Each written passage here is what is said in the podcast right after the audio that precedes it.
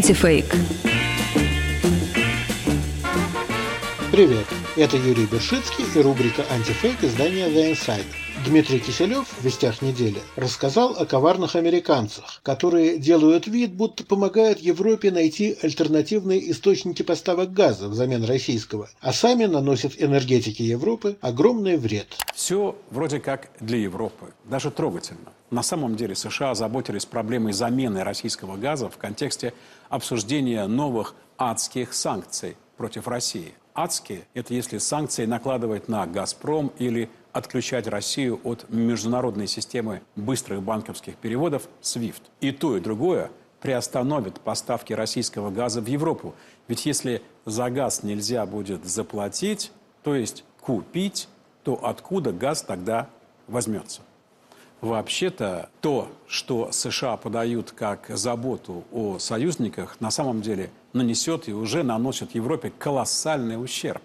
Вот только представьте, Россия ежегодно поставляет в Европу, Турцию не считая, ну, никак не меньше полутора сотен миллиардов газа. Лишь одна Германия потребляет 50 миллиардов. В газовом балансе этой крупнейшей в Евросоюзе страны российский газ занимает 55%.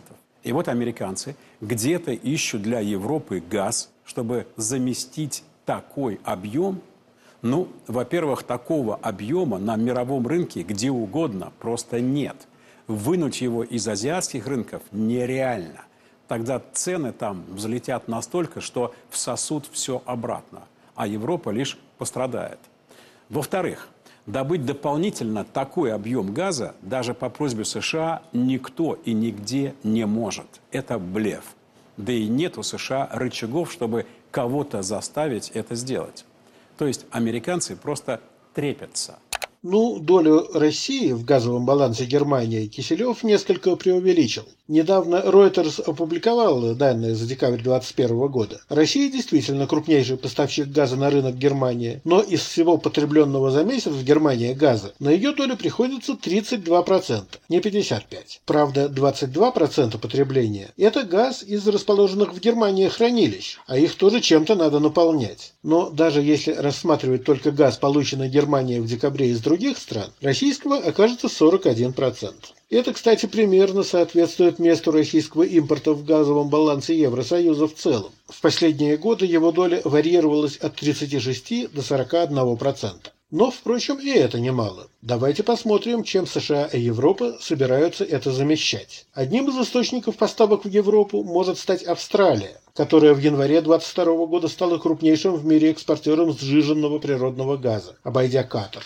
Министр торговли Австралии Дэн Тахан заявил, что австралийские экспортеры СПГ идеально подходят для удовлетворения любого спроса, который может возникнуть в мире, и Австралия готова поддержать своих друзей и союзников в нынешней сложной геостратегической обстановке. Производство сжиженного газа в стране стабильно растет. И, судя по выступлениям австралийских чиновников, возможность его увеличения еще есть. Тут, конечно, не без логистических проблем. Австралия расположена слишком далеко от Европы, но австралийский газ уже используется для дополнительных поставок в Европу. Это не значит, что его везут туда из Австралии. Он направляется азиатским потребителям, а высвобождающийся американский газ поступает в Европу. Другой крупный производитель сжиженного газа, Катар, тоже готов участвовать в замещении российского газа, если США действительно введут адские санкции. У него, правда, возможностей меньше, так как большая часть катарского газа уже законтрактована азиатскими потребителями, и значительное наращивание производства возможно лишь в среднесрочной перспективе. Но рассматривается вариант, при котором США выплатят Катару и покупателям катарского газа компенсация за перенаправление части газа в Европу. Имеющихся танкеров и терминалов сжиженного газа для поставок в Европу вполне достаточно.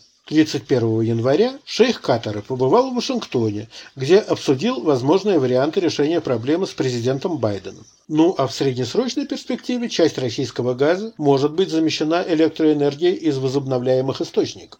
В той же Германии до последнего времени их доля в энергобалансе страны росла. В 2020 году впервые производство зеленой электроэнергии превысило производство на тепловых электростанциях. Правда, в 2021 году из-за взрывного роста потребления после отмены локдауна, совпавшего с безветренной погодой, углеводородные источники вернулись на лидирующую позицию. Но в целом тенденция к росту производства зеленой энергии очевидна. Кроме того, в Германии работают над программой перевода тепловых электростанций на биомассу. Другие наши материалы читайте в рубрике «Антифейк» издания The Insider.